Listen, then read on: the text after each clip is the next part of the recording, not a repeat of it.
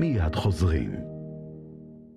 משחקי זוגות מוטרפים באופרה האהובה של מוצרט, נישואי פיגארו. מיקלה גמבה מנצח על הפקה חדשה של דיוויד פאונטני, מבכירי במאי האופרה בעולם.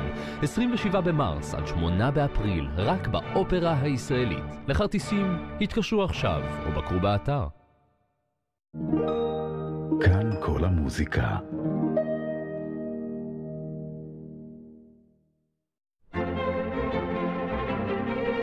מגזין כאן כל המוזיקה עם אורי מרקוס.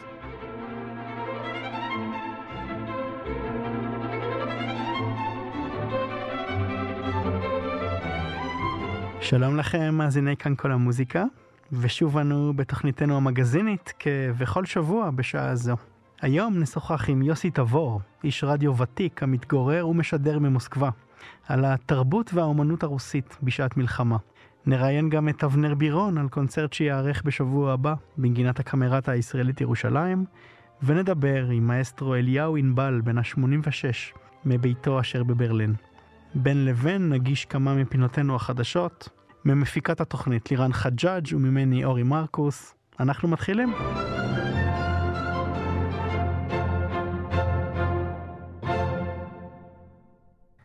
רוחות המלחמה הרעות המנשבות באוקראינה אינן מרפות לצערנו. אבל אנחנו מכל מקום מבקשים לעצור לרגע ולבדוק מה מתחולל כעת ברוסיה מבפנים, מן הפן התרבותי-אומנותי. את הסוגיה הזו נברר עם יוסי תבור, איש כל ישראל לשעבר ומנחה ברדיו אורפאוס המוסקבאי בהווה. יוסי בקיא ומעורה בתרבות ובאומנות הרוסית לעומקה, ואנו שמחים מאוד לשוחח עמו מביתו שבמוסקבה. שלום לך יוסי, תודה רבה שהצטרפת אלינו. שלום אורי, כיף לדבר ברדיו הישראלי, ואני רוצה לומר לך שאני מזמן חלמתי על הרגע הזה שאני אוכל לפנות למאזיני כל המוזיקה. התחנה שאני מפעם לפעם עבדתי בה עוד מהגדולי הדור העבר. עכשיו עם הצעירים עוד יותר כיף.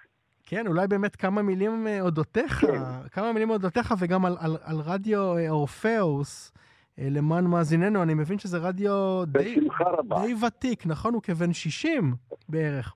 כן, אבל למעשה אנחנו חגגנו עכשיו 30 כרדיו אורפאוס.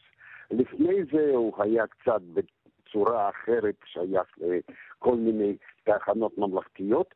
עכשיו אנחנו חגגנו 30. למעשה במשך 30 שנה אנחנו, אנחנו, הם משדרים מוסיקה קלאסית בלבד, או על מוסיקה קלאסית בלבד, זה האחות התאומה של כל המוסיקה. אה, גם תנאים כאלה וכאלה יותר מדי דומים, מכיוון שבמשך היום יש קטעים יותר קצרים, בלילה אה, יצירות יותר ארוכות, אה, שידורים של קונצרטים, הופעות. אני למעשה עוסק בצד הרעיונות עם אומנים. זה המומחיות שלי הייתה גם כל ישראל בזמנו. כן. גם עכשיו אני מעדיף לראיין אנשים ולשמוע מה דעתם על תרבות ועל יצירות שהם או חלק מהם, או הם ה... אלה שהמציאו אותם, אלה שכתבו אותם, אלה שהלחינו אותם וכולי וכולי וכולי. ויש לי חמש תוכניות שבועיות, כל יום יש לי עשרים דקות רעיון שידור חי. אני עושה את זה כבר כעשר שנים. כל גדולי המוזיקה הרוסית שאנחנו מכירים אה, בשם, בשמות, אתה מכיר אותם אה, באופן אישי. ו, ובאמת אני רוצה... אני מכיר אותם באופן אישי כמרואיינים. כמרואיינים. כי למשל, uh, יש כמה שמות שהם באופן קבוע אצלי. למשל, בוריס ברזובסקי, פסנתרן יוצא מן הכלל, mm-hmm. שמופיע הרבה uh, באולפן, שהוא גם מנהל כמה uh, פסטיבלים, פסטיבל של סקריאבין האחרון, הוא עשה פסטיבל מדהים. פסטיבל לפסנתרנים וגם למוסיקה סימפונית של מלחין האגדי הזה. או שוולדימיר כן. ספיבקוב, שאנחנו היטב מכירים, או טריפונוב, או כל מיני אחרים, אבל פחות ידוע, ידועים, יותר ידועים. יש לא מעט. לא כן. מעט שעוברים דרך האולפן. זה גם במאי האופרה, כמו ברטמן, שמכירים אותו היטב, כמו טיטל, שגם מכירים אותו מתיאטרון סטניסלבסקי וממירוביץ' דנצ'נקו, הוא היה עם עבודות שלו בארץ. כל מיני אחרים, גם גרגייב, שהיה אצלנו, נדמה לי, ב-98, עם קטרינה איזמיילובה, שהוא ביים באופרה, שהוא ניצח באופרה ישראלית. ליידי מקבט. בדימוי של... כן. ליידי מקבט, כן. של אירינה מולסטובה, במאית הגדולה, והיחד עם שוסטקוביץ'. אז באמת, מה תוכל, יוסי, לספר לנו על המתרחש כעת בתוך רוסיה? אני מבין שרוסיה כרגע אה, די נצורה ומבודדת, ואפילו האומנים הרוסיים שמתגוררים מחוץ לגבולותיה אינם יכולים להיכנס אליה. זה לא שהם לא יכולים להיכנס, הם, אין טיסות בין uh, ארצות אירופה ל- לרוסיה, וגם מארצות הברית ולבריטניה, mm-hmm. אין טיסות מוסקבה, אז הם לא יכולים להגיע, אבל הם מגיעים בצורה זו או אחרת, ואני מכיר כמה מהם, למשל בוריס אנדריאנוב, שהיה בחוץ לארץ, והוא הצליח להגיע למוסקבה. יש, יש גם כאלה.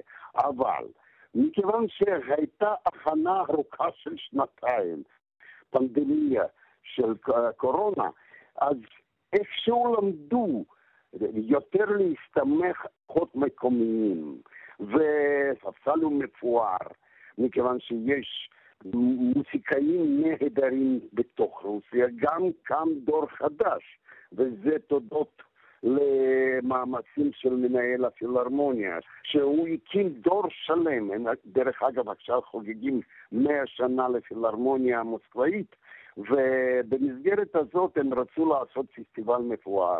אבל כפי שאני רואה עכשיו על המצח, רוב ההופעות של האומנים מחוץ לארץ הן מבוטלות.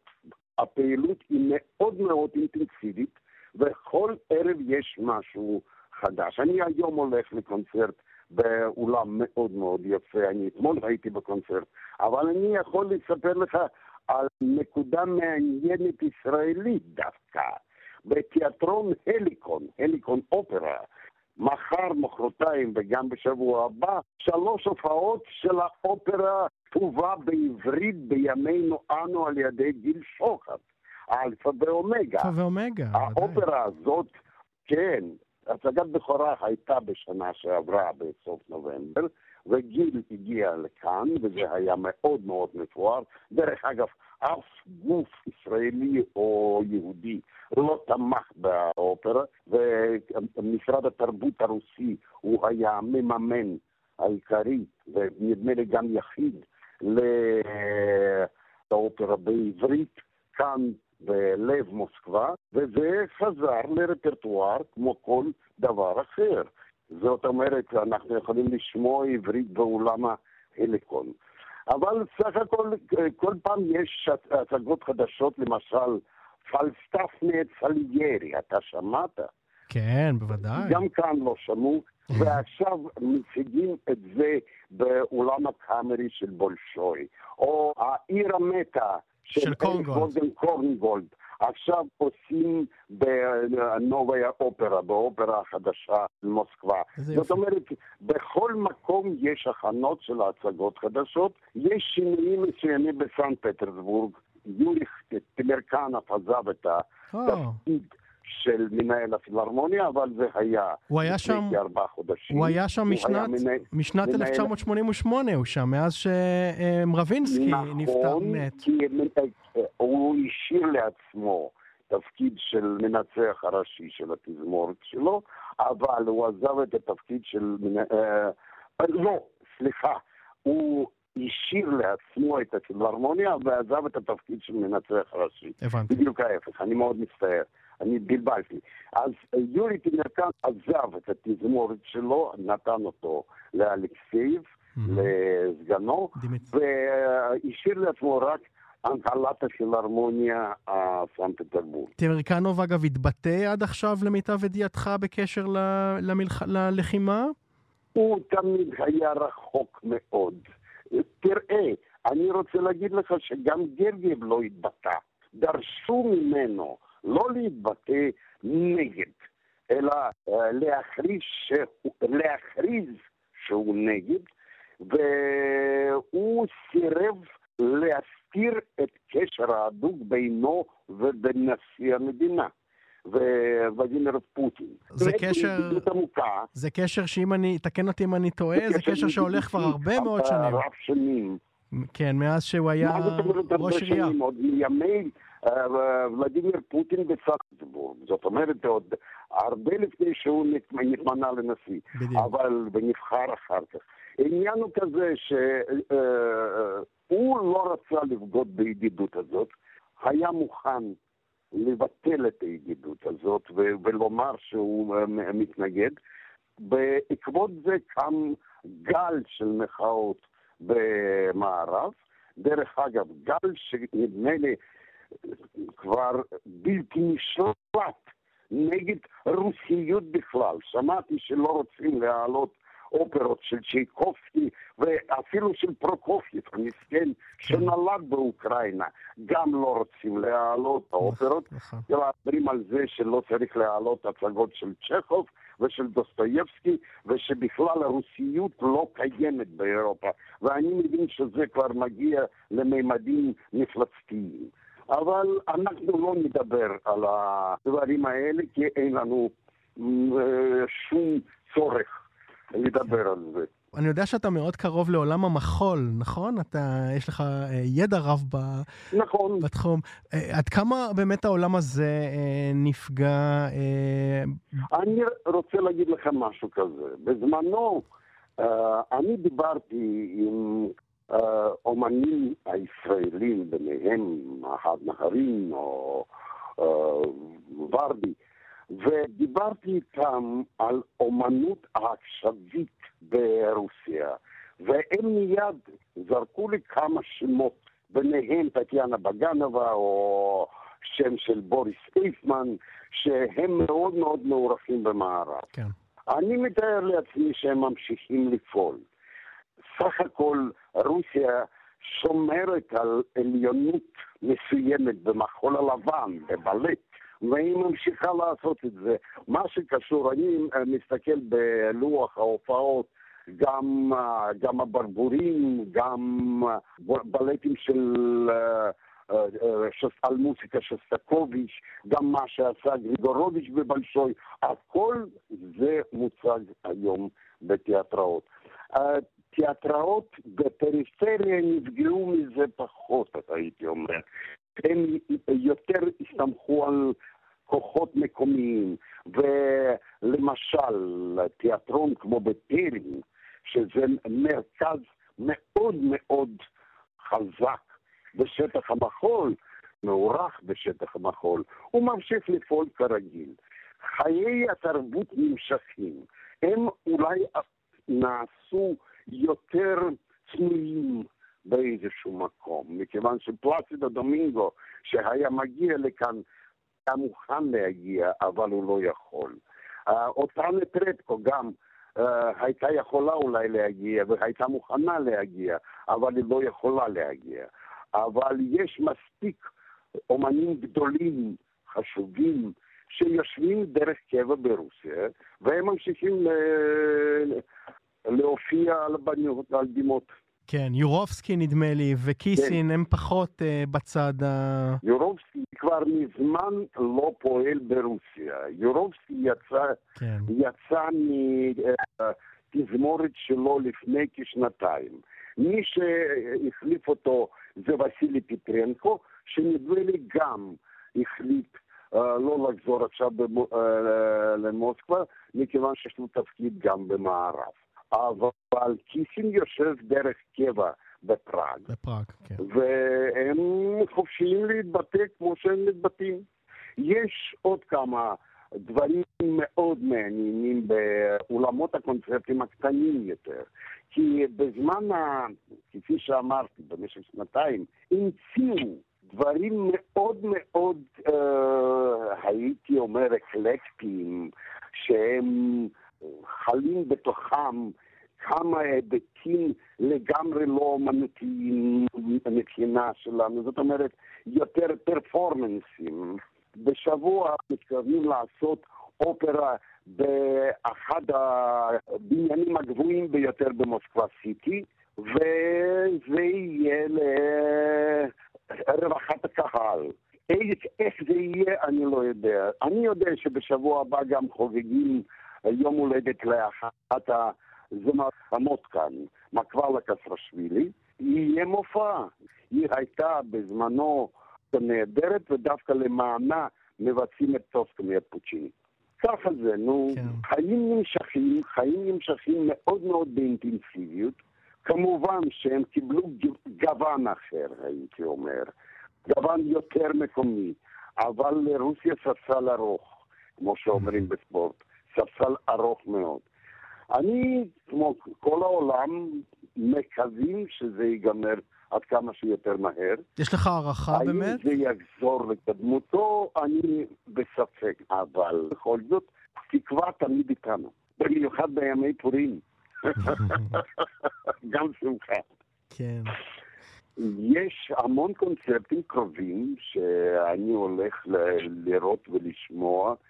זה במסגרת, למשל, כפי שאני אמרתי, שאני מתכונן להצגת בכורה של עיר המתה, ואתמול דיברתי עם צבע תפאורה, שהוא זינובי מרגולין, ווסילי ברחטוב, דווקא במאי תיאטרון, הוא יהיה הבמאי האופרה הזאת. כן, זה נדמה לי, זה נדמה לי לפי נובלה, נדמה לי שזה מבוסס על נובלה מאת אה, ז'ורג' רודנבך. אה, כן. כן, כן, כן, כן. בדיוק. זו האופרה הכי מפורסמת של. כן, שיושב בחדר. נכון. אה, סליחה? כן, כן, אמרתי שזו האופרה בעצם כן. המפורסמת ביותר של קונגולד. היו לו כמה חשובות, וזו המפורסמת שבהן. אה, נו, אנחנו יודעים שהוא כתב אותה בגיל 20 פלוס, כן. וש... אה, ריכרד שטראוס מאוד מאוד העריך את האופרה הזאת, ודווקא קורנגולד, שהוא הספיק לצאת את גרמניה, mm-hmm. להגיע להוליווד, הוליווד, ולהפך לאחד הסמלים המוסיקליים של הוליווד. נכון. הוא חזר למעשה לתודעת הקהל כמלחין רציני, ותודות לביצוע של קונצ'רטו לטנור על ידי יאשה חפץ. כי יאשה שמע שקורנגולד חי אה, בפרוטות, ושהוא מאוד עני, והוא נתן סרט לכבודו, וכל ההכנסות החזיר לקורנגולד. וקורנגולד עם הכסף הזה הגיע לווינה, והבין שהעיר הזאת כבר לא שלו. אה, סיפור די עצוב. העיר המתה. אבל אופרה נהדרת, כן, נכון. ואני רוצה להגיד לך שבזמנו, מי שניסה להחזיר אותה לחיים את האופרה היה יורי אהרונוביץ', mm. המנצח הישראלי. כן. הוא דווקא היה בין החלוצים להחזיר את המוסיקה של קורנגולד, ולא רק של קורנגולד, לתודעת הקהל. כן. ועכשיו זה כאן. בדיוק כמו שיורי אהרונוביץ' ניצח על תזמורת ירושלים, רשות השידור, עם יצירות של מויסי ויינברג, שעכשיו הוא כוכב עליון נכון. כאן ברוסיה ובכל העולם. ובין החלוצים להגזרת המוסיקה הזאת היה יורי אהרונוביץ' שניצח על הסימפוניה השישית שלו באולם של תיאטרון ירושלים. אני. זוכר את האירוע, זה היה מדהים. אנחנו עשינו כמה דברים יפים. גם למען מוזיקה הסובייטית ומוזיקה הרוסית. טוב, אז אני מציע שלסיום שיחתנו, אה, יוסי, אולי ניפרד בצלילים מתוך הקנטטה אלכסנדר נייבסקי, מאת פרוקופייב, מה אתה אומר? בהחלט. זה... מוזיקה נהדרת שנכתבה למעשה כמוזיקה לסרט, במשך הרבה זמן לא בוצע, והוא עשה את, מזה קנטטה, ואחר כך בכל זאת מבצעים את זה, כליווי לסרט אלכסנדר נייבסקי. של סרגי אייזנשטיין כמובן. כן. כן, אז נשמע, נשמע את, ה, את הקינה המצמררת של הנערה שאיבדה את ארוסה האהוב בשדה הקטל. אה, ובחרתי ביצוע יפה של קלאודיו אבדו והתזמורת הסימפונית של לונדון עם הסולנית אה, ילנה אוברצובה. האגדית. האגדית שכבר לא איתנו. כן. מזמן. תודה רבה לך, יוסי תבור. רבה. יוסי תבור, אני מאוד מודה לך על השיחה הזאת ממוסקבה. תודה רבה. להתראות, ידידי. להתראות, שלום שלום. ביי.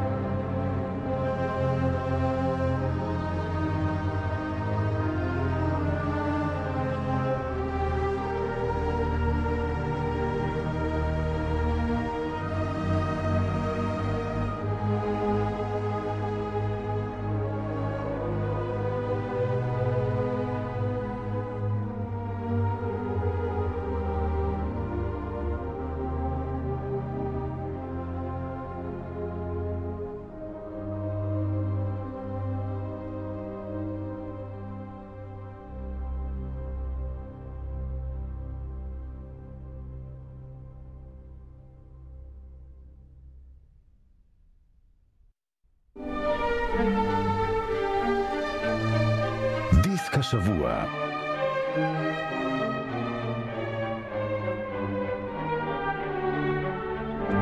היי אורי ושלום למאזינים. אלאמור ברוכו, או אהבה המכשף, כפי שנהוג לתרגם את שמה לעברית, היא אחת היצירות האהובות והמנוגנות ביותר של המלחין הספרדי הגדול, מנואל דה פאיה. זהו בלט לתזמורת גדולה וזמרת מצו סופרן שבוצע והוקלט אין ספור פעמים מאז הושלם בשנת 1925. ואולם, מתברר שהגרסה הזו של היצירה היא מאוחרת, ושגרסה ראשונית של היצירה נכתבה עוד ב-1915. גרסה זו הייתה שונה בתכלית. תמורת תזמורת סימפונית סטנדרטית בבלט המאוחר, נכתב המקור לאנסמבל כלי קטן, בין 14 כלים בסך הכל. אך ההבדל הניכר ביותר בין הגרסה הראשונית לבין הגרסה המאוחרת נעוץ בסולנית. דפאיה כתב את אהבה המכשף לקנטאורה, זמרת פלמנקו, וליתר דיוק לפסטורה אימפריו, זמרת ורקדנית צועניה ודמות מפתח בהפצת תרבות הפלמנקו בתחילת המאה ה-20.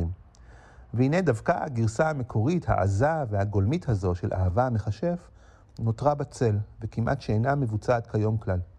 והנה, ממש החודש, יצאה הקלטה חדשה בחברת IBS הספרדית, שבה כוחות צעירים ולא מאוד מוכרים, המנצח איקר סנצ'ז סילבה, הסימפונייטה של בלבאו והקנטאורה מריה טולדו, מבצעים את אהבה המכשף בגרסתה הראשונה. תולדותיה של אהבה המכשף מדגימים היטב עד כמה ליטוש מתמשך של יצירה עלול לשלול ממנה בסופו של דבר את היסוד היצירתי הראשוני שלה, לשנות אולי את ה-DNA שלה. מדהים לשמוע את גרסת 1915 לאהבה המכשף. זהו ניסיון נועז, מוצלח במיוחד, לשלב בין המודרניזם הפריזאי של תחילת המאה לבין עזות הביטוי של הפלמנקו. עזות שנעשתה חיוורת יותר ככל שהמשיך דפאיה ללטש ולעדן את יצירתו. הנה קטע מתוך גרסת 1915 ליצירה, קנסיון דל פואגו פטואו, בשירתה של מריה טולדו. Lo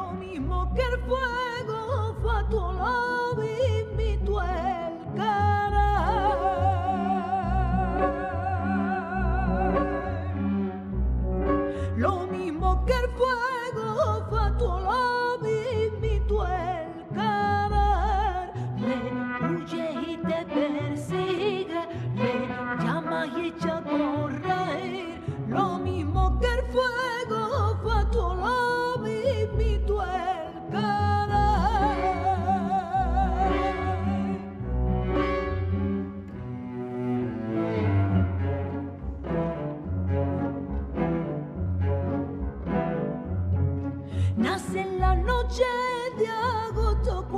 doar prietena da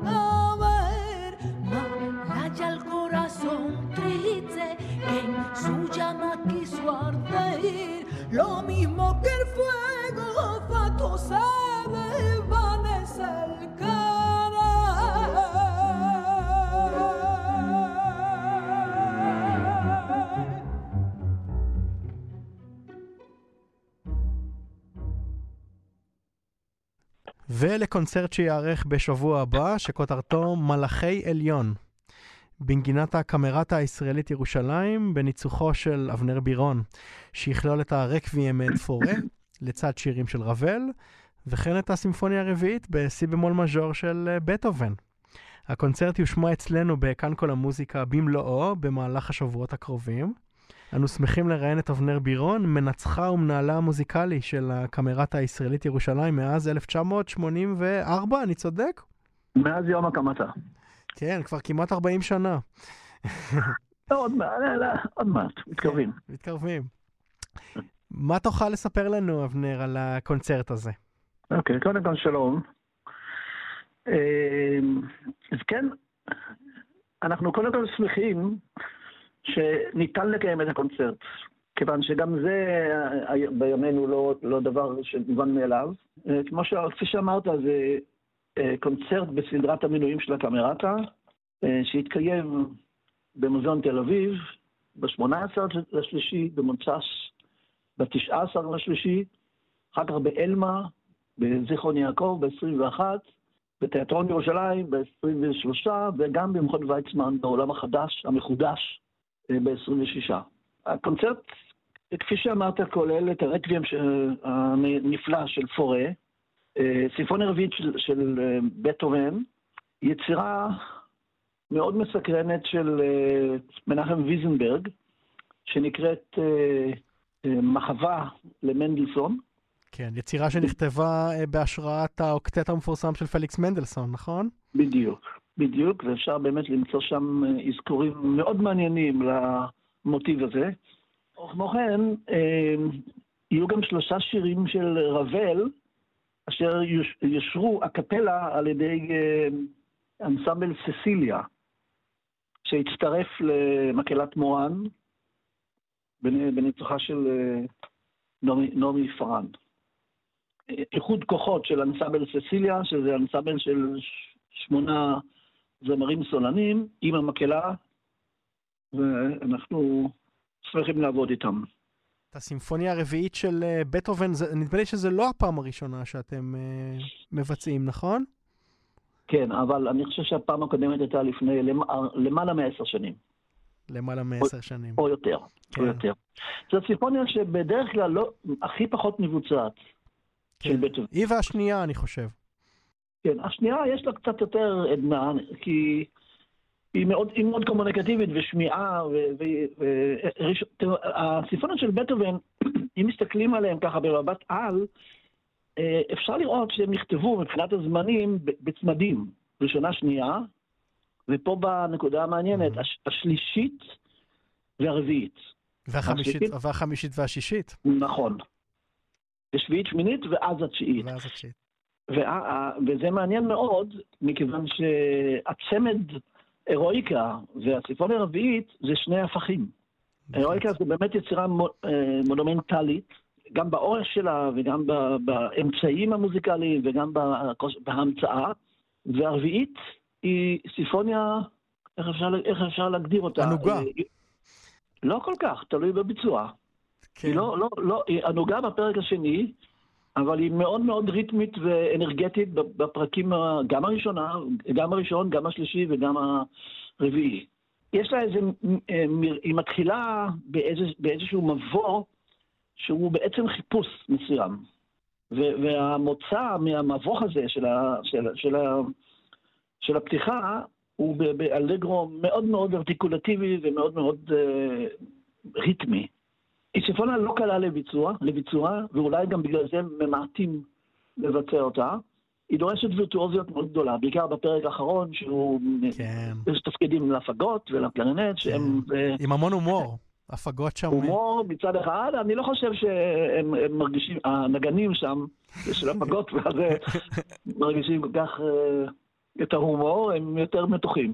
וגם, וגם, וגם, וגם ל, כמובן למיתרים, זה, זה מתחיל מיד וירטואוזי מאוד.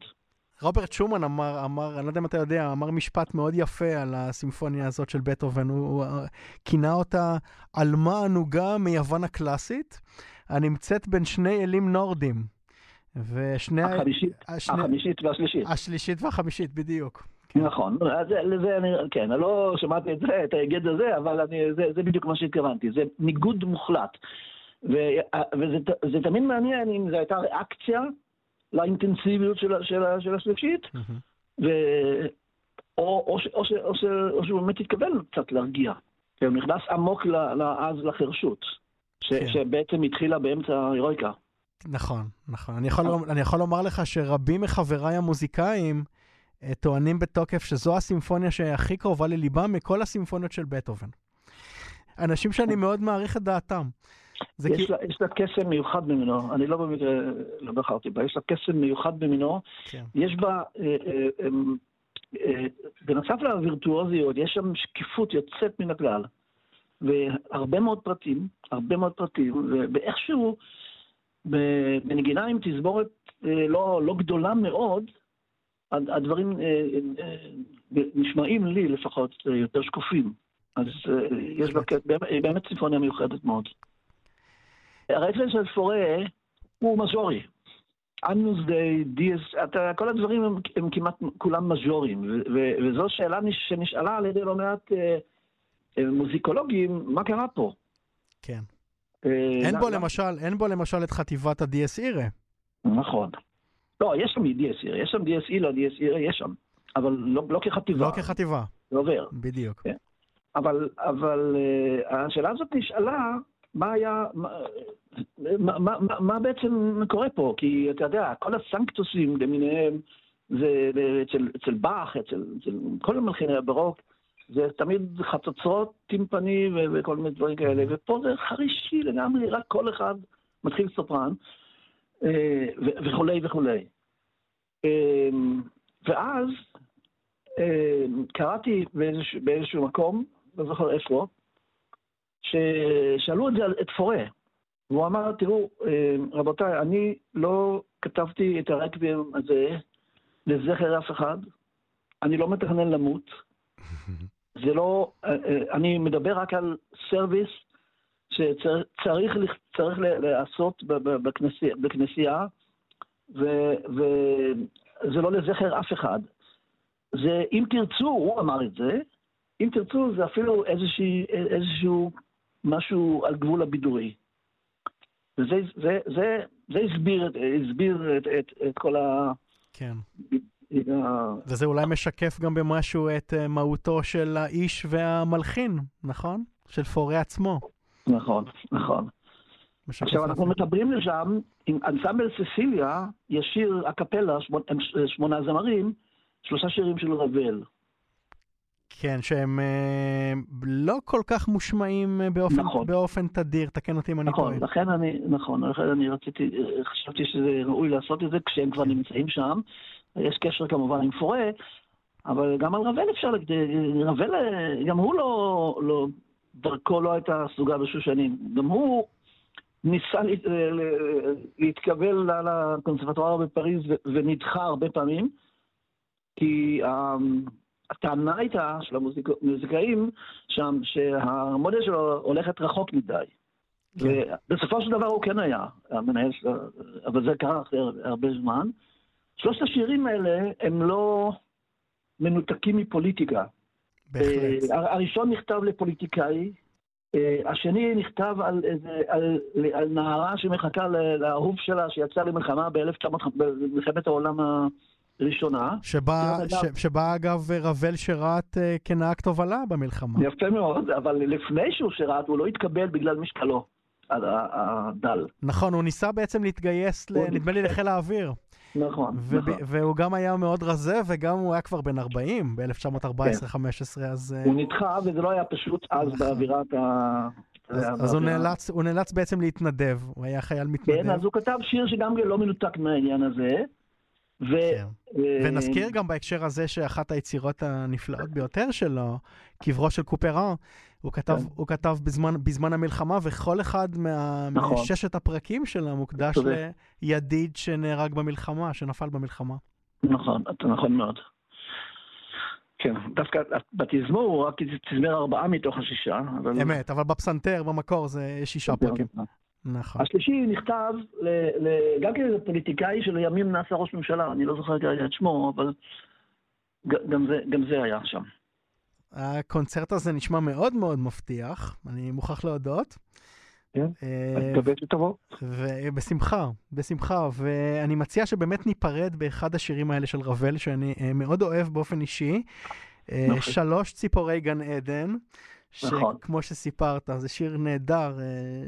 עצוב על חייל שמת במלחמת העולם הראשונה. נכון. בשיר בעצם מגיעות אל הדוברת שלוש ציפורים שמוסרות לה מתנות פרידה מאהוב ליבה שנפל נכון בקרב. נכון מאוד. ואני מציע שנשמע את שירתה של מקהלת מונטוורדי בניצוחו של ג'ון אלד גרדינר. כן, יופי. ואני רוצה מאוד להודות לך על השיחה הזאת, אבנר בירון. כן, תודה, תודה רבה לך. תודה רבה תודה. ובהצלחה. תודה, תודה, שלום.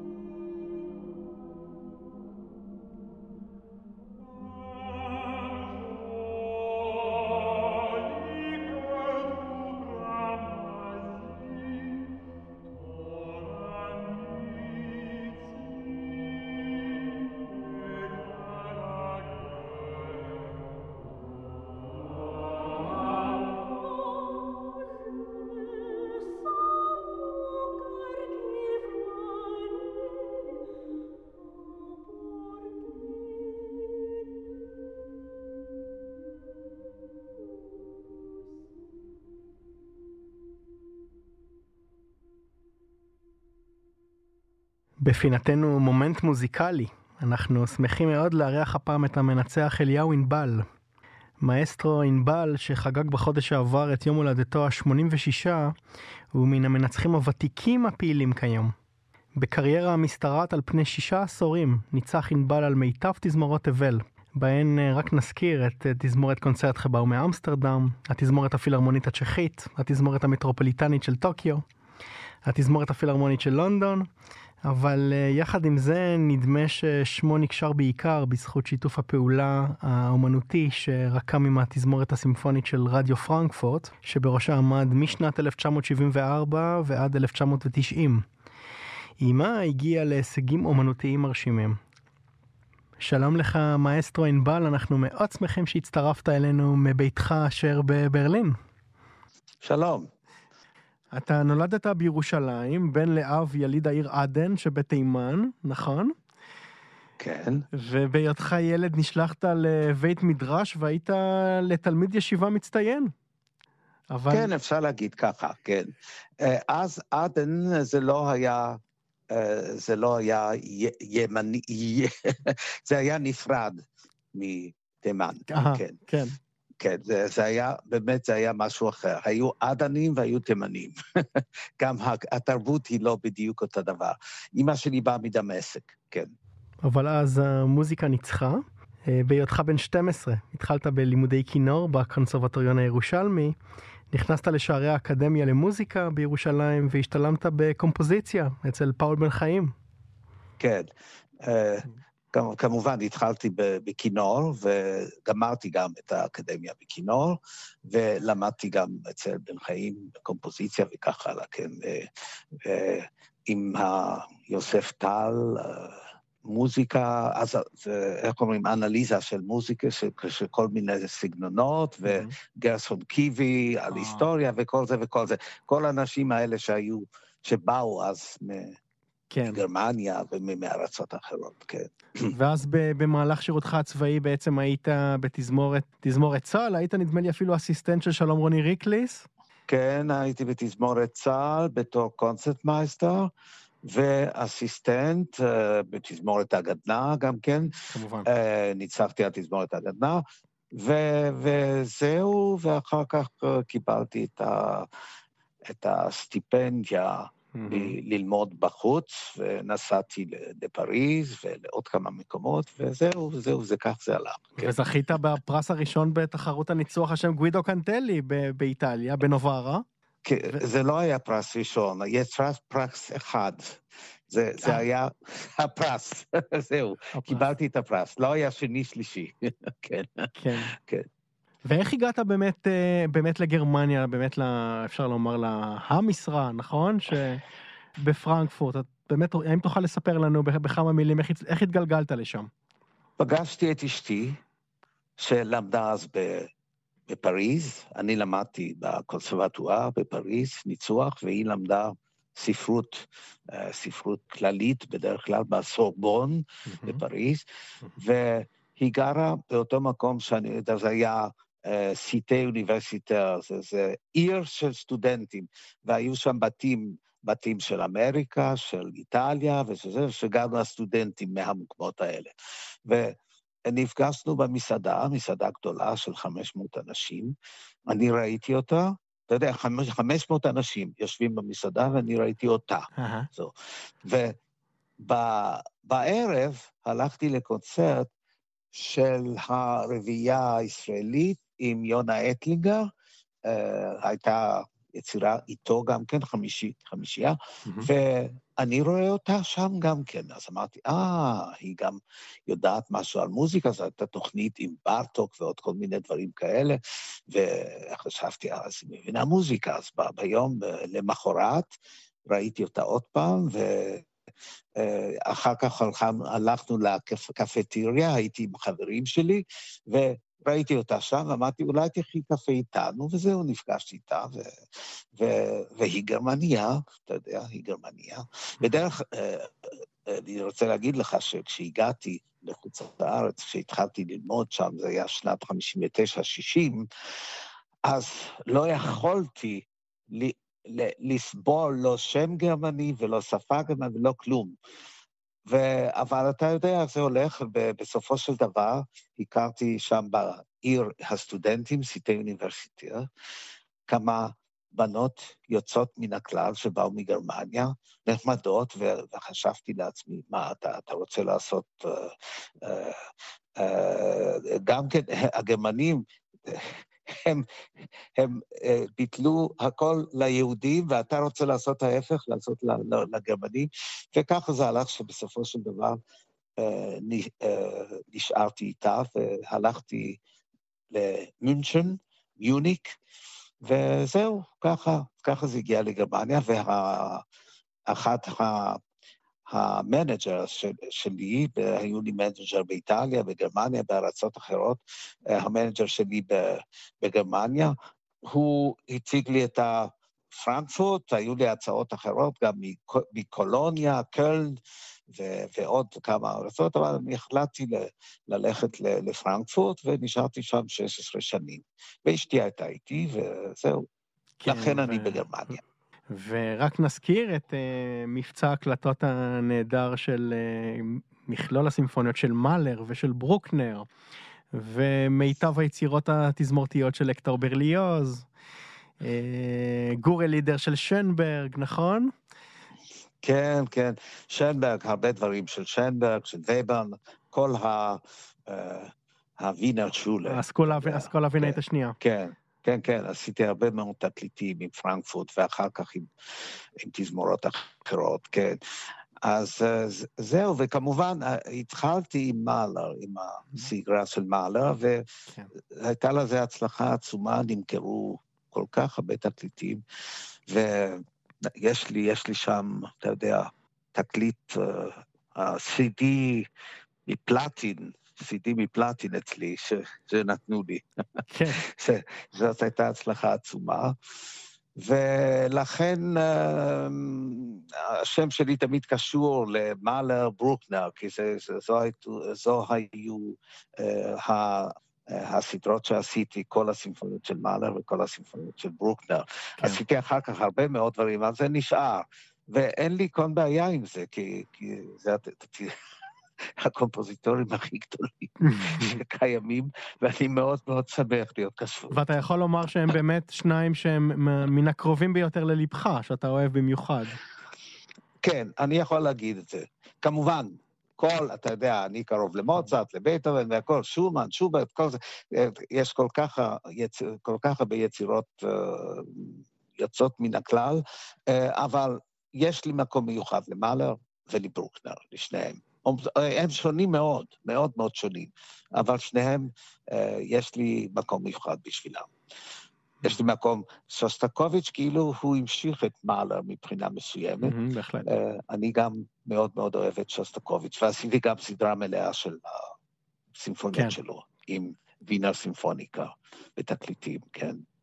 אז אה, אוקיי, אז בין מאלר לברוקנר, אה, איזו יצירה היית בוחר? יצירה שאתה באמת אה, מאוד מאוד אוהב ושכמו מדברת מגרונך?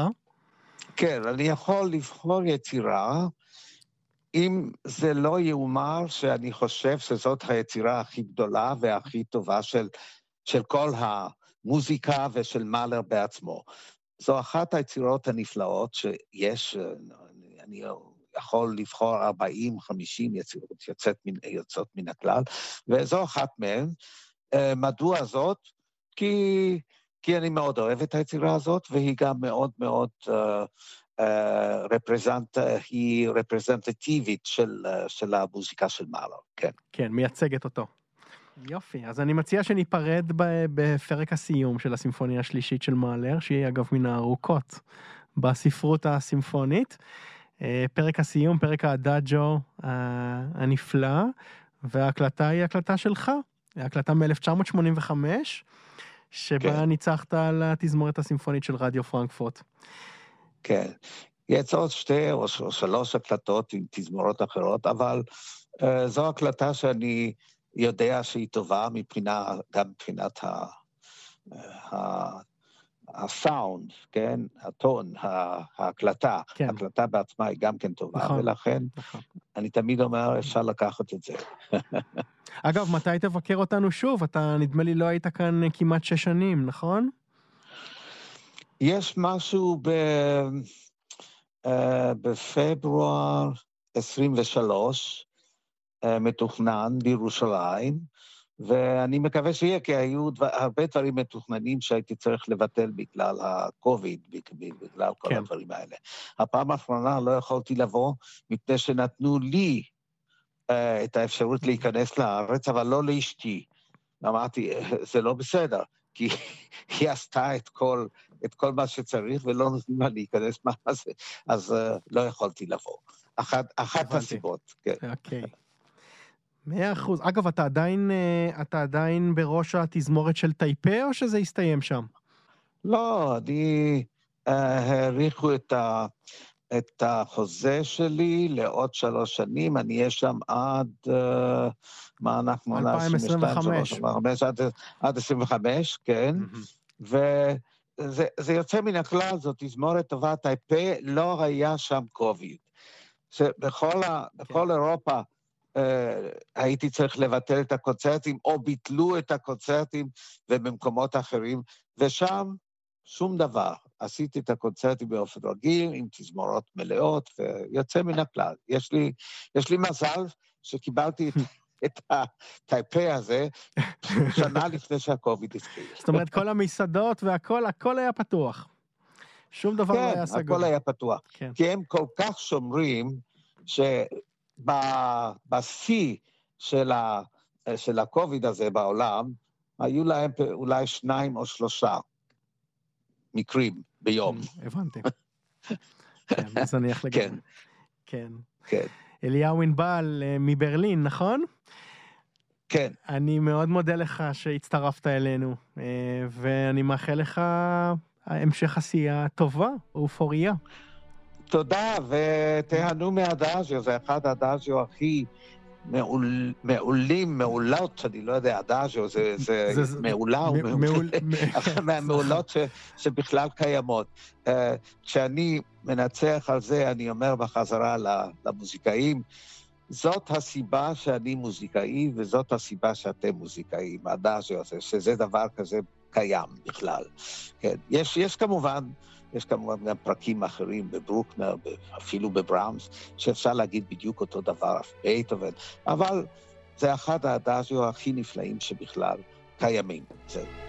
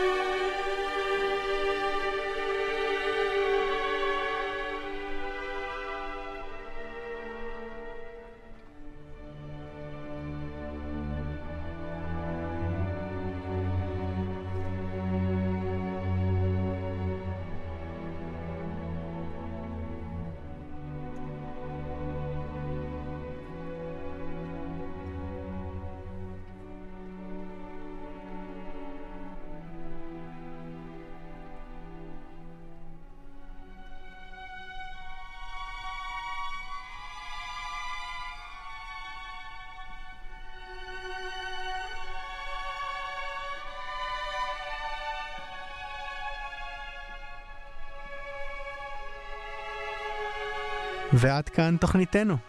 אנחנו מודים לכם שהאזנתם. ממני אורי מרקוס, מאלירן חג'אג', המפיק